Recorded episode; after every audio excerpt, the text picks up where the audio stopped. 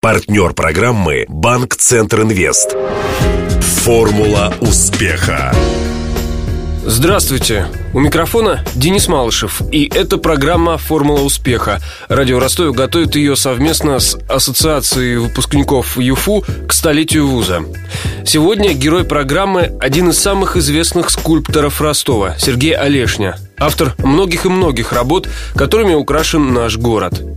Мы поговорили с Сергеем Николаевичем о формуле успеха в искусстве и почему лучше не ставить никаких памятников, чем ставить плохие. Для справки. Сергей Олешня родился в пятьдесят пятом году в селе Кулешовка под Азовом. Без аттестата художественной школы поступил в училище Грекова, проучился пару лет на живописном отделении, но страсть к ваянию взяла верх. Молодой человек перевелся в Пензу на скульптурное отделение местного художественного училища. Вернувшись спустя годы в Ростов, возродил здесь традиции преподавания основ скульптуры. В Донской столице авторству Олешни принадлежит памятник Елизавете Петровне, основателям крепости Святителя Дмитрия Ростовского и основателям Ростовской таможни, что на набережной. Также Олешня – автор так называемой городской скульптуры. Ее образцы – это девушка у колонки в Кировском сквере и учительница первого мая на перекрестке Красноармейской и Доломановского. Шесть лет назад Сергей Николаевич возглавил Южное региональное отделение Российской академии художеств. Интервью. Художник понимает, что он художник в юности, в детстве, да, он рисует постоянно, рисует, рисует, а вот как скульптор. Когда полетел в космос Юрий Гагарин, вот вся эта эйфория, сделал скульптуру огромную, мне, и меня эмоции переполняли. Сделал я у себя в комнате. Когда ее надо было выносить, мы не смогли вынести, она ни в окна, ни в дверь не выходила. А из чего лепили? Ну, из глины, естественно. Чуть меньше человеческого роста. Но это же глина, это же все очень шаткая. Когда мы ее все-таки вынесли через окно, катили на тележке в школьный музей, все охали-ахали и собаки лаяли, видя подобное зрелище. Ну, это приятно вспомнить. А потом меня мама привезла в Ростовское художественное училище, когда мне было пятнадцать лет. Я там встретился с замечательным человеком, Иван Иванович Резниченко, чьи работы украшают здание нашего цирка, фронтон, помните, на цирке, и статуи. Самый настоящий соцреализм в лучшем его проявлении. Синтез искусств зданий. Такие статные женщины, да, прекрасные, да, формы. Да, супер. И вместо того, чтобы учиться, я вот бегал к Ивану Ивановичу и лепил. Лепил, пропускал там уроки живописи, рисунка, все время лепил, лепил, лепил. И в конце концов я надоел всем. Иван Иванович сказал: ты знаешь, езжай-ка ты в Пензу, там всесоюзного плана училище. А почему в Пензе? В семьдесят втором году скульптуру преподавали в Петербурге, и преподавали в Пензе, и преподавали в Одессе. Получается, что такой создаваемый дефицит придал огромный престиж профессии. Конечно, конечно. Мы очень любили свою профессию. Мы занимались по восемнадцать часов своим любимым делом. Рисовали, писали, лепили. Но это еще и накладывало ответственность. Скульптор был, в отличие от простых художников, да, которых готовила в каждом училище, чуть ли не идеологическим борцом. Все-таки скульптуру украшали советские города. Вот вы хорошо сказали. Потому что скульптура – это в первую очередь запечатленный символ времени в бронзе. Вот если взять Вучетича, да, гениальный наш земляк, что такое Родина-мать? Это символ Отечества, да? Этот символ э, глубоко в душу западает. А потом меня очень обижает и раздражает, когда в городе появляются скороспелые скульптуры. Правильно понимаю, вы сторонник того, что лучше уж тогда вообще никаких, да, чем вот такие. Да. Сергей Николаевич, а вы помните свою первую скульптуру? Ну, понятно, вы ее помните, расскажите о ней. Это «Голубь мира», большая такая скульптура, стоит в западном микрорайоне города Пензы. Сделана она из нержавеющей стали. Тогда это был достаточно современный материал. И когда мы ее поставили, машины поднимались снизу вверх по горе, и она блестела, и в глаза там людям отражалось какие-то часы дня.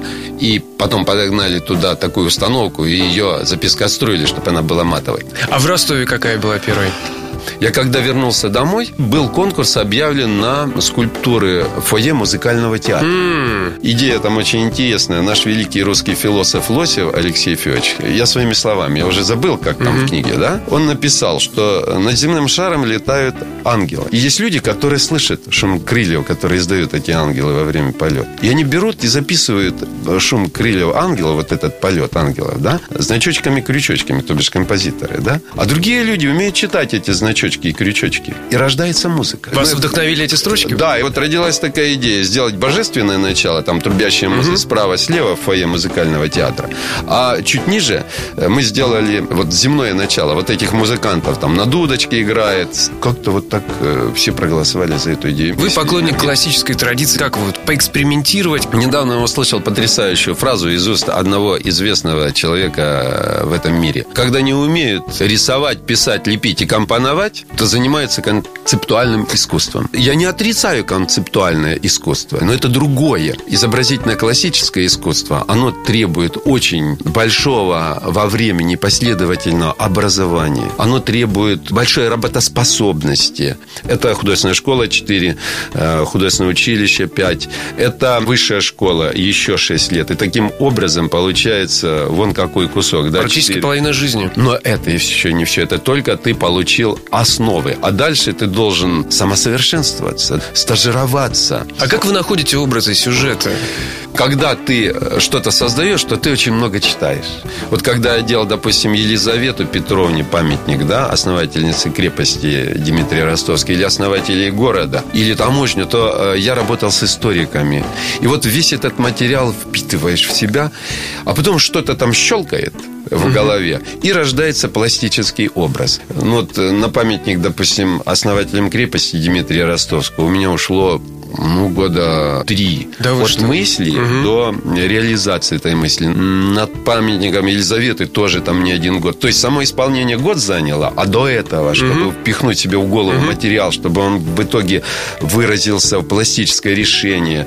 У вас есть еще бюст Жданову. Работа тоже очень обсуждалась. О, это интересно. Да, ректор эр гэ у. Я встретился с очень многими замечательными людьми, которые знали Жданова. Жданова никогда не знал. Общаясь с этими людьми, когда я лепил, они приходили ко мне в мастерскую, смотрели, мы общались, они рассказывали. Я вдруг открыл для себя, что у каждого свой Жданов. Недавно мы делали с Антоном Михайловичем Дементьевым мемориальную доску ректору Захаревичу. Вот там то же самое мы пережили.